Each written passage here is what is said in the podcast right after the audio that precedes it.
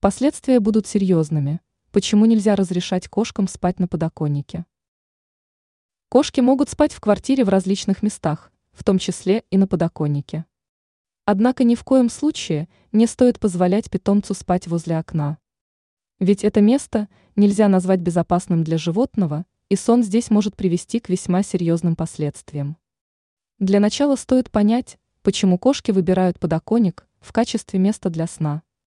Часто это происходит потому, что животному нравится следить за тем, что происходит снаружи.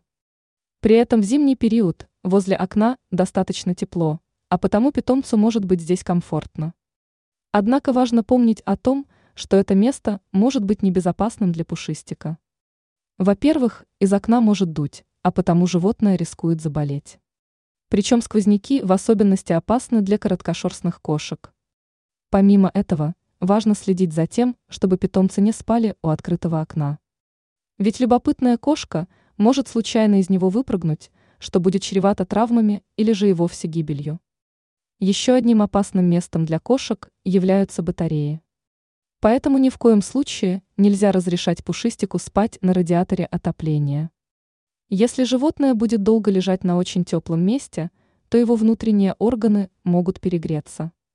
Это, в свою очередь, может спровоцировать различные проблемы со здоровьем.